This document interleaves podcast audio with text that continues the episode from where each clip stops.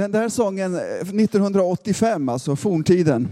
Eh, det var samma år som jag kom till tro på Jesus, strax efter att jag flytt undan en dinosaurie.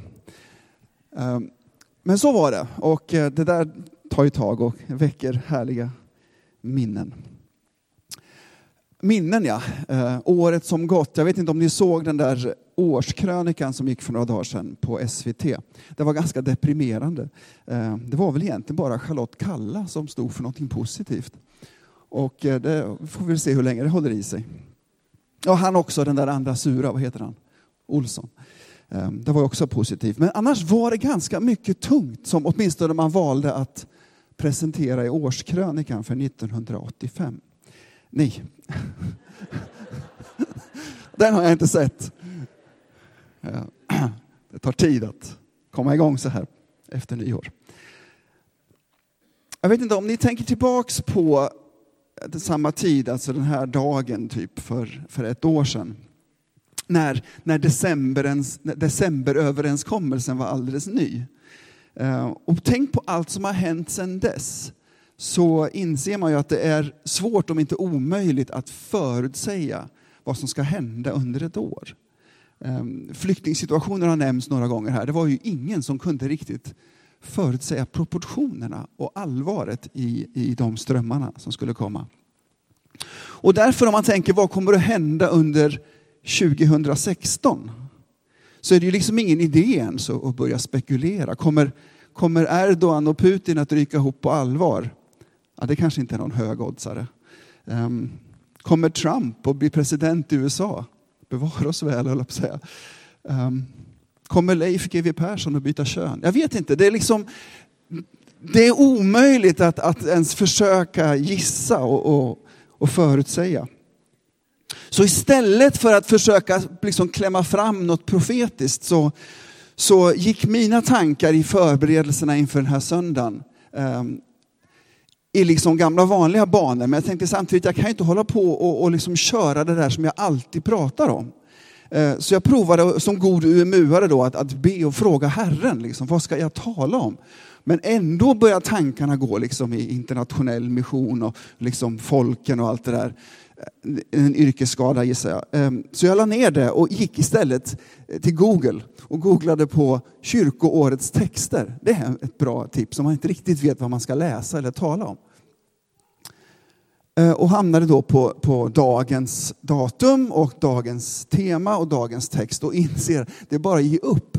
Jag kommer inte undan. Liksom. Det, det, är det här det handlar om. Den första texten, GT-texten, eh, i kyrkårets text för den här söndagen. Temat är Guds hus, men den första texten handlar om folkslagen. Så det blir lite Guds hus, det blir lite folkslag.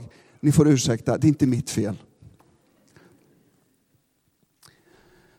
Ett par ord bara om temat Guds hus innan vi dyker in i Jesaja-texten som är dagens text. Alltså.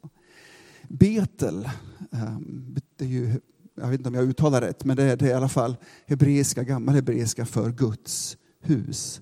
Det är platsen som Gud uppenbarar sig och i gamla testamentet så börjar det ju med, med ehm, tabernaklet, uppenbarelsetältet som det står i en del översättningar ett tält. Gud bodde i ett tält, eller det gjorde han väl inte? Det var egentligen ingen som trodde det. Men det var där han uppenbarade sig på ett särskilt sätt. Sen byggde man ett tempel.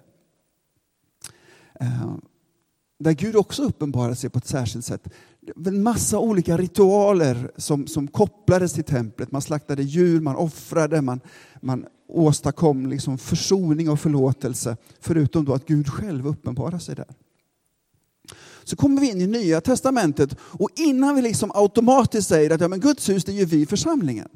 Så vill jag utmana dig och säga att det är nog inte riktigt så enkelt att det är vi som per automatik idag är Guds hus. Jag tror att platsen där Jesus, förlåt, där Gud uppenbarar sig, platsen framför andra där Gud själv bor, det är personen Jesus Kristus. Jesus är Guds hus. Jesus är Guds boning. I evangelietexten för idag så kommer Jesus in och som det står i, liksom i rubrikerna då, han rensar templet. Jag tror inte alls att han rensar templet. Det var ett ganska kapitalt misslyckande om syftet var att liksom rensa eller reformera eller återställa. Efter några timmar så var de ju igång igen. Jag tror Jesus han avskaffade hela templet. Han dömde det. Han dömde templet, han avskaffade och ersatte templet med sig själv. Riv ner det här templet så ska jag bygga upp det på tre dagar, sa Jesus. Han pratar inte om den fysiska byggnaden, han pratar om sig själv. Han är mötesplatsen mellan himmel och jord. Vet, Betel det var en plats som, som eh, Jakob gav namnet åt för bra länge sedan, redan innan 1985 så mötte Jakob Gud på ett ställe och han sa, men här är ju Gud. Och så kallade han platsen Betel. Därför att där hade han en dröm om en stege där änglarna klättrade upp och ner mellan himlen och jorden. Mötesplatsen mellan himmel och jord fanns där i Betel. Och Jesus säger, det är jag som är den där stegen. Det är jag som är mötesplatsen mellan himmel och jord. Jesus helt fräckt går och avskaffar hela tempelkulten och ersätter den med sig själv. Han är uppfyllelsen av lagen. Han är templet, han är Guds boning. Han är förkroppsligandet av hela den, den fullkomliga gudomligheten. Och i den mån vi som troende, som församling, är, sitter ihop med honom, är kopplade med Jesus, så är vi naturligtvis det nya templet. Vi är Guds hus. Men bara i relation till Jesus. Han är hörnstenen i det nya templet. Vi är levande stenar som fogas in i den byggnaden där han är hörnstenen. Han är själva essensen, han är själva kärnan i templet. Där två eller tre är samlade i mitt namn, säger Jesus. Där är jag mitt ibland er. Alltså vårt varande Guds hus, vårt bärande av Guds uppenbarelsen hänger ihop med vår relation till Jesus Kristus. Det sker liksom inte av sig självt. Och det handlar ju, det här kanske man inte behöver säga idag, men, men jag säger det ändå. Det handlar naturligtvis inte om fysiska byggnader. Det är inte så att kyrkobyggnaderna har ersatt templet. Alltså vi säger ju så här, jag hör mig själv säga det ibland. Nu ska jag gå till kyrkan. Det är egentligen helt omöjligt att gå till kyrkan. För att kyrkan är inte en byggnad. Det är inte en plats. Du och jag i, i relation till Jesus är församlingen. Vi är kyrkan. Det är klart att, att platser och byggnader och, och sånger och sånt är viktiga för oss att i, i, vår relation till Jesus. Jag försöker inte säga att det är oviktigt med, med byggnader. Och, jag menar, tidigare i år, eller förra året blir det då.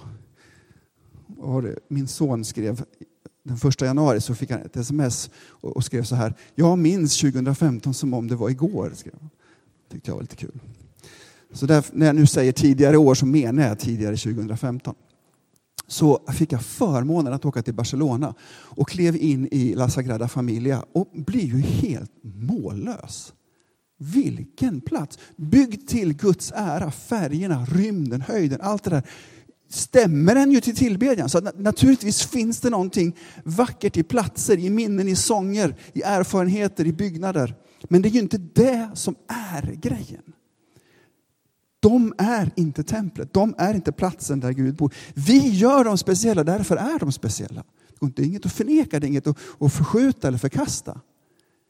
Men vi får inte göra det på bekostnad av verkligheten själv, Kristus. Och så bara för att det ska bli fullkomligt så måste jag säga också att det står i Guds ord att våra kroppar är ett tempel för den helige Ande. Alltså det är Jesus själv som är mötesplatsen mellan himmel och jord. Det är Jesus själv som är Guds hus, Guds boning. Vi som församling är det tillsammans i relation till hur mycket vi hänger ihop med Jesus. Och vi är bärare av, av gudomen i den bemärkelsen att våra kroppar är köpta av Gud. Hans ande bor i oss, är förenad med oss på något märkligt sätt. Och det är därför det är viktigt att inte synda med sin kropp. För att det är ett tempel för den helige Ande. Det om temat Guds hus. Glöm inte att det är Jesus som är Guds boning. Förkroppsligandet av den osynliga gudomen. Låt oss dyka in i, i eh, GT-texten för idag. Vi kan få upp den på väggen här. Jesaja 55, verserna 5, 6 och 7. Och det var ju här då, när jag hade liksom gett upp mina försök att be fram en, en, en, en predikotext eller, eller liksom klämma fram något profetiskt. Så jag dök in i det här och det första som står är du ska kalla på folkslag du inte känner. Det är det här jag ska tala om. Och jag tror i min, i min naivitet och inbilskhet att i de här tre verserna så finns det ett anslag, en ton inför 2016 för oss gemensamt som Guds, Guds församling. Här i finns ett profetiskt tilltal, kanske en förutsägelse på något sätt om vad det här året bär i sin linda. Så följ med mig nu eh, när vi läser de här tre verserna. Jesaja 55, vers 5, 6 och 7. Du ska kalla på folkslag du inte känner. Folkslag som inte känner dig skyndar till för Herrens, din Guds skull. Israels helige som har skänkt dig härlighet. Sök Herren medan han låter sig finnas. Åkalla honom medan han är nära. Må den gudlöse överge sin väg, den ondskefulle sina planer. Må han vända om till Herren, så ska han förbarma sig över honom. Vända om till vår Gud som alltid vill förlåta.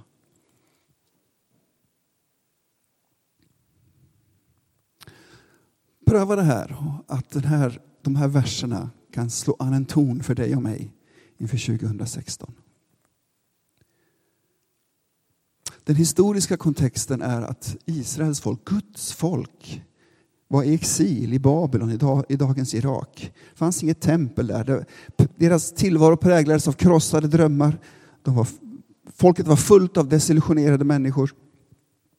Så kommer kapitel 55 med ett ord om upprättelse, om återvändande, om nåd, om barmhärtighet och om Guds allmakt. En hopplös, förtvivlad situation så kommer Guds ord om hopp om förlåtelse, om återvändande, om upprättelse. Fortsätter vi att läsa i kapitel 56 så är det en helt annan tid, en helt annan kontext efter återvändandet. Vi ser ju inte det här liksom i kapitelindelningen. Där. Tydligen så handlar det kapitlet, där, där det står om att mitt hus ska vara ett bönens hus för alla folk. Allt det där, det är långt senare efter återvändandet. Men just här så vet de inte det, så ser de inte allt är ju hopplöst. De är ju långt borta i ett annat land. De är i Irak. Och undrar liksom, vad hände? Då kommer de här orden. Ni ska kalla på folkslag som ni inte känner. Och folkslag som inte känner er ska skynda sig på grund av den härlighet som Gud har gett er.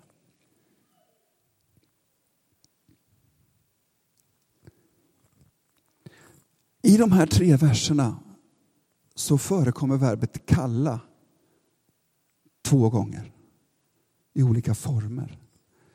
Eh, inte har ingenting med Charlotte att göra, släpp den tanken nu. Kalla på folkslag. Ropa på dem, kom hit. Kalla på folkslagen och åkalla Herrens namn. Sök honom. De två ganska skilda men ändå i vårt språk åtminstone, sammankopplade verben ska vi titta några få minuter på. Jag tror att det här är ett ord till oss i vår tid. Att kalla på folkslag som vi inte känner. Jag tror att det här kan, vi kan se det idag som, som någonting som talar om, om internationell mission, om internationellt sändande att, att på olika sätt ropa, kalla folkslagen till Gud. Men i den här versen, i den här texten, så finns det någonting lite oväntat i nästa fras bara. folkslag som inte känner dig ska skynda till, ska komma själva. De kommer att skynda sig till dig. Jag vet inte hur, hur, hur, du tänker, men att kalla på folken, att aktivt ta ställning och ropa på folken, om det är i, i, i viss mån en bild för vår mission till världen.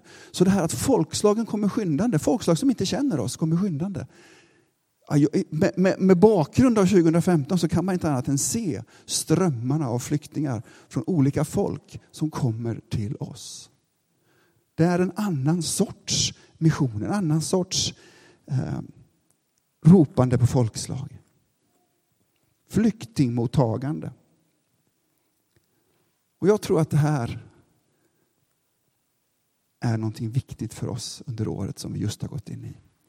Att kalla på folken som vi inte känner och att ta emot de folk som inte känner oss som kommer till oss, som skyndar till oss. Det andra kallar att åkalla Herren. Det är ett gammalt svenskt ord, att åkalla. Hur ofta går vi omkring och åkallar? Och handlar om? Det handlar om att söka, att ropa på, att leta efter, att tala med Herren själv. Sök Herren medan han låter sig finnas. Åkalla medan han är nära.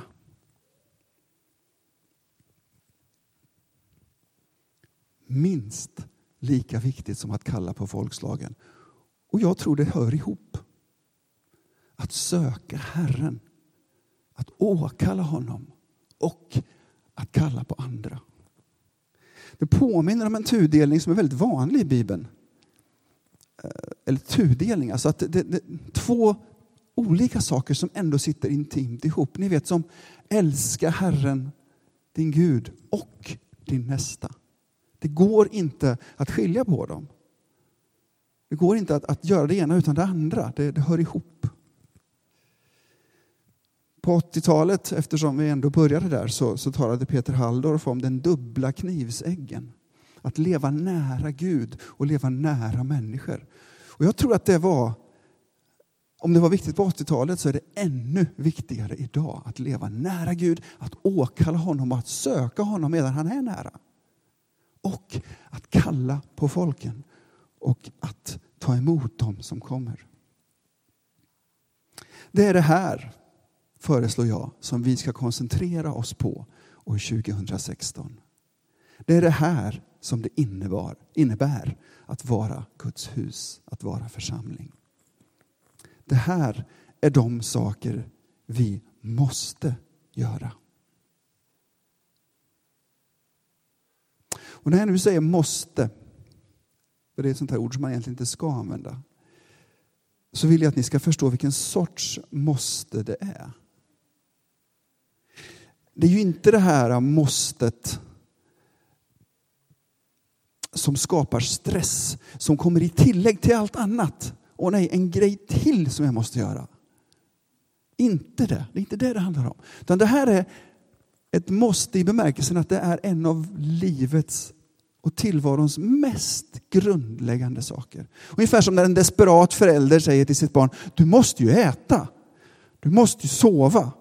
Du måste studera. Det, det handlar inte om det här, oh, jag måste uppdatera min Facebook-status, jag måste ha en ny iPhone. Det är inte den sortens måste. Utan det är det som har med, med själva grunden i livet att göra. Det är det som är innebörden av Sök först Guds rike så ska du få allt det andra sen. Så jag säger samma sak på lite olika sätt. Lyssna nu. Vad är det vi ska göra 2016? Jo, vi ska åkalla Herren och kalla på folkslagen. Det är, det är det vi ska göra. Vi måste lära känna Gud och göra honom känd. Vi måste vara med Jesus och låta honom sända oss ut till dem runt omkring oss.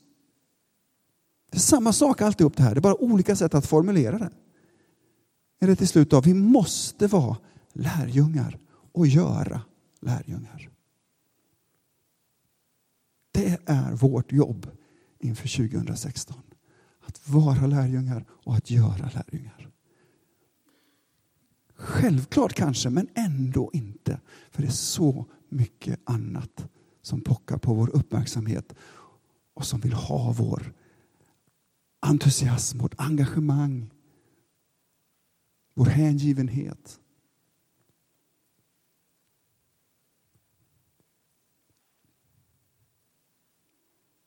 Att vara lärjunge, alltså att, att, att lära känna Gud,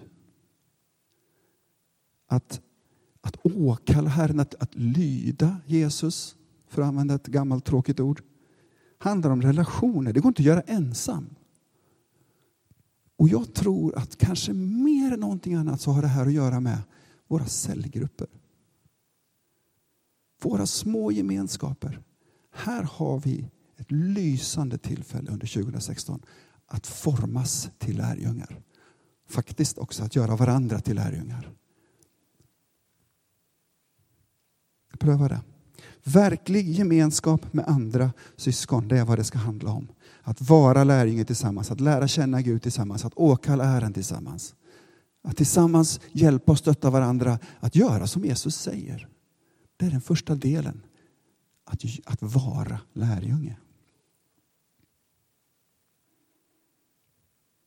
Min bön och min dröm inför det här året det är att cellgrupperna, eller, eller vad vi vill kalla dem, men de mindre gemenskaperna i församlingen, i den stora församlingen, ska få, ett, få nytt liv i att göra oss till lärjungar. Och det är vi som ser till att det blir så.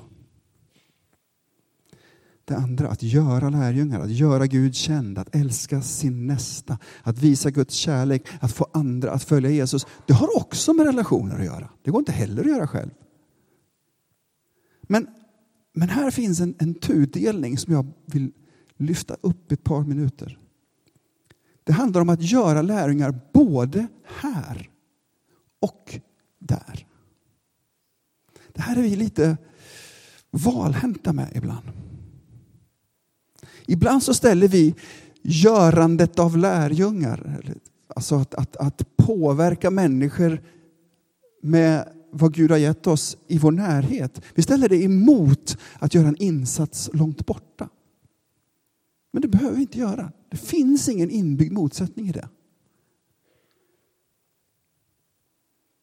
Så, så förutom kallelsen alltså att vara lärjungar, så är den här kallelsen att kalla på folken att, att älska sin nästa, att, att beröra andra. Det gäller både nära och fjärran, både här och där.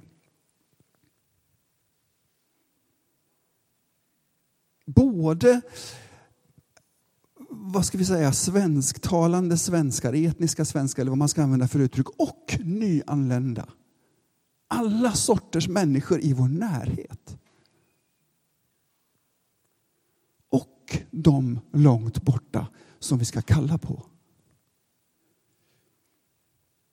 Och Det är någonting som vi alla gör. Det är någonting vi alla behöver vara involverade i. Det är ingen specialkallelse. Det är inte ett tillägg till allt annat. Och liksom, känn inte det här som det här kravet. Åh nej, nu kommer den där galna predikanten och ska lägga på ännu mer. Jag har ju jobbet, jag har fritiden och jag har barnens fritidssysslor. Ja, men det är ju i allt det där som vi är Guds hus. I allt det där så är vi och gör vi lärjungar. Det är det 2016 handlar om.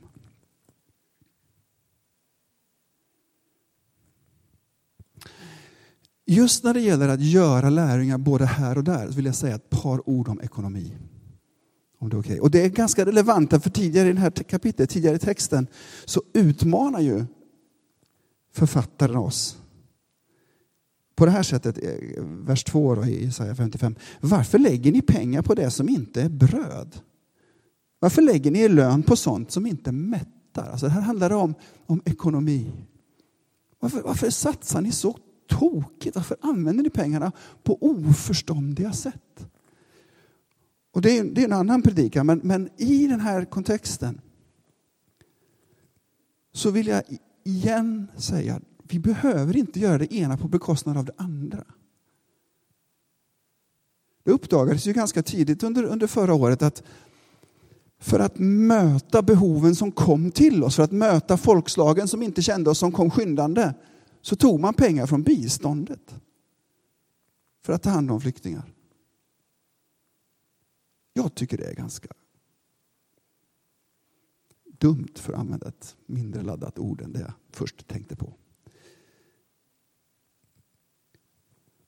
Men det blir inte bättre av att vi som, som församlingar börjar göra samma sak. När vi drar ner på att göra lärjungar där för att kunna möta behoven här. Alltså när, när vi minskar givandet till internationellt sändande och det där långt borta för att nu kommer ju folken hit så nu måste vi satsa här. Ja, naturligtvis ska vi satsa här. Naturligtvis ska vi satsa stora resurser på att ta hand om de folk som kommer hit. Men utmanar, blir, blir vi utmanade. Inte på bekostnad av det andra. Håll i dig nu, eh, det här kan vara jobbigt. År 2016 så behöver vi tänka på ett helt annat sätt. Vi behöver göra både och. Vi behöver låta den här helt unika situationen som kommer att fortsätta att utvecklas och kommer att fortsätta att vara unik verkligen beröra oss på djupet. Vi kan inte ta av det vi redan ger och liksom omfördela. Det, det kan vi göra, det gör vi ju. Jag tror att Gud idag utmanar oss att ta från något annat, att ta från oss själva och att ge mer än tidigare. Det här är en unik situation som kräver unika åtgärder. Och vi behöver göra det som ingen politiker vågar prata om och det har jag inget att säga om för det är inte deras jobb. Vi behöver dra ner på vårt eget. Vi behöver försaka. Vi behöver låta bli att göra grejer för att kunna hjälpa. Det hade jag inte väntat mig ett amen på. Och det var lite jobbigt att skriva det också, för det här berör ju mig själv.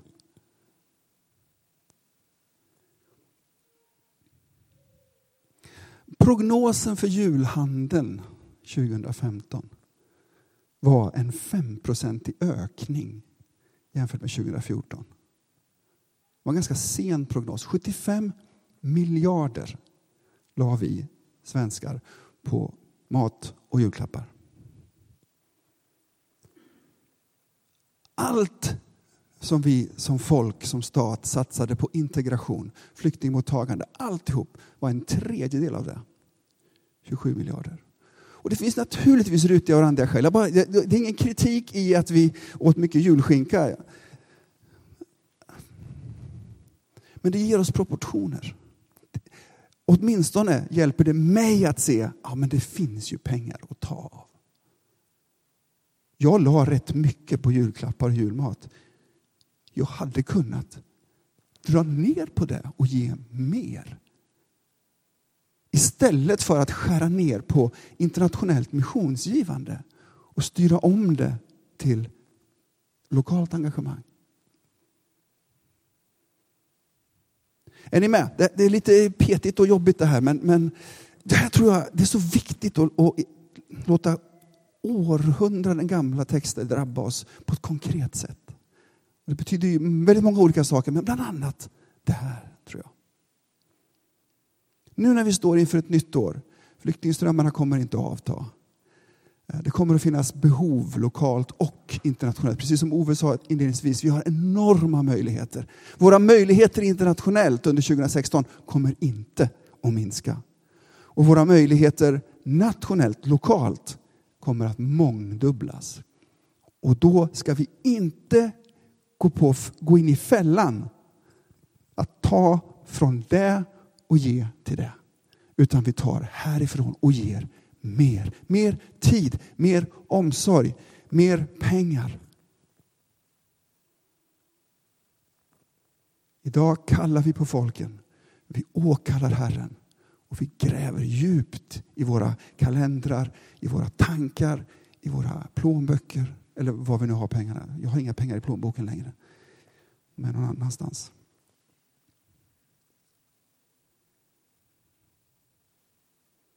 Vi måste sluta omfördela och börja offra. Och avslutningsvis, då, det är ju egentligen inte konstigt det här. Det här är ju essensen av vår kallelse. Det här är ju lärjungaskap. Det är det här det handlar om. Att vara en lärjunge. Att varje dag ta sitt kors, förneka sig själv och följa Jesus. Att försaka för evangeliets och för Jesus skull. Det är ju egentligen ingen specialtillstånd, det är normalt för oss.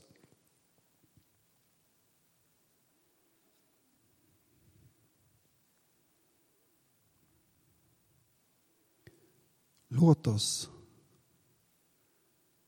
låt oss göra någonting helt annorlunda det här året. Låt oss ge mer än någonsin av tid, av omsorg, av pengar. Inte i tillägg till allt annat som stressar ihjäl oss.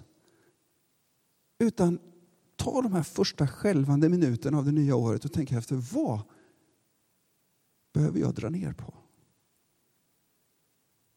Vad behöver jag lägga av med? För att istället kunna kalla på folken och ta emot de som kommer skyndande. Avslutningsvis, varför gör vi allt det här? Vem gör vi allt det här för? Vem är det vi söker och åkallar? Vem är det vi kallar folken till? Ja, det är väldigt tydligt i det här kapitlet. Det är den som själv kallar på oss, som säger kom. Inte den som står långt bort, lite avmätt och nu ska vi se hur de fixar det här. Nej, han, Gud, skaparen, erbjuder mättnad, liv, vatten utan motprestation. I början på, på kapitel 55 så ropar Gud, kom alla ni som törstar, kom hit och få vatten. Även om ni inte har pengar, förse er med säd så ni får äta. Kom och få säd utan pengar, vin och mjölk utan att betala. Varför lägger ni pengar på det som inte är mättar?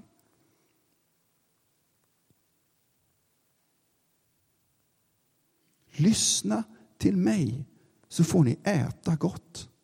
Kom till mig och hör noga på. Lyssna så får ni liv. Det är honom vi pratar om. Det är honom vi söker och åkallar.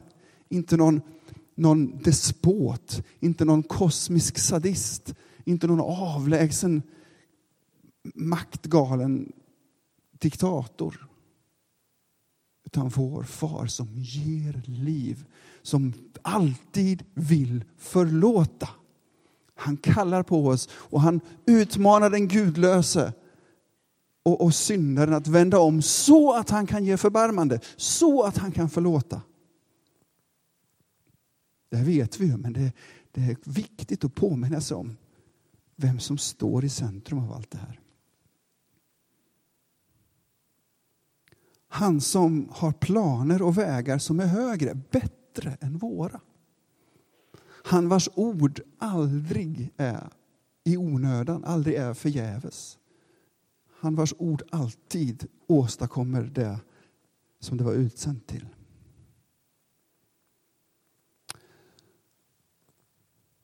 Så låt det här året bli ett år när vi som Guds hus tillsammans söker Herren, kallar folken nära och fjärran till honom.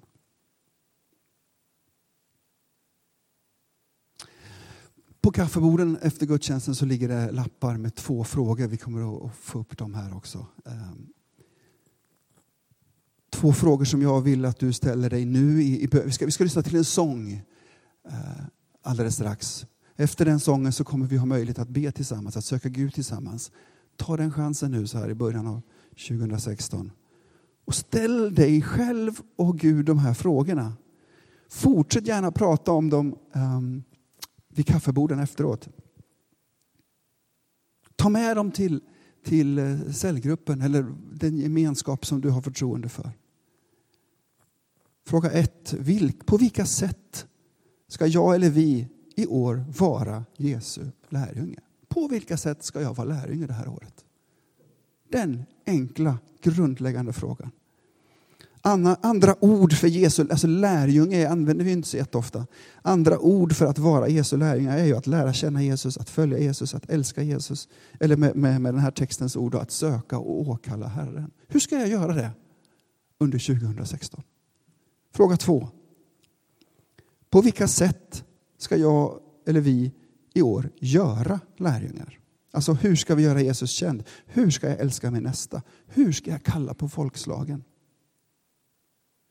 På, på, på skärmen och på, på, list, på, på, lapparna på bordet så står det också några olika aspekter om man har svårt att komma igång och svårt att liksom få ordning på tankarna.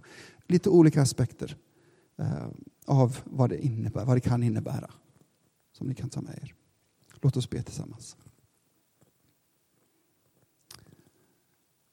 Herre, du som kallar på hela skapelsen att komma till dig för liv och överflöd och upprättelse och förbarmande. Dig vill vi tjäna. Dig vill vi åkalla. Dig vill vi söka. Dig vill vi lära känna ännu mer. Och dig vill vi göra känd. Herre, hjälp oss idag, imorgon, under veckan som kommer att söka dig, att brottas med de här frågorna. Hur kan vi åkalla dig och hur kan vi kalla på folken? Nära och kära. Vad betyder det att vara ditt hus, din församling år 2016? Hjälp oss att inte ta de färdiga svaren som levereras i media. Hjälp oss att söka dig. Hjälp oss att vara beredda till uppbrott, till uppoffringar.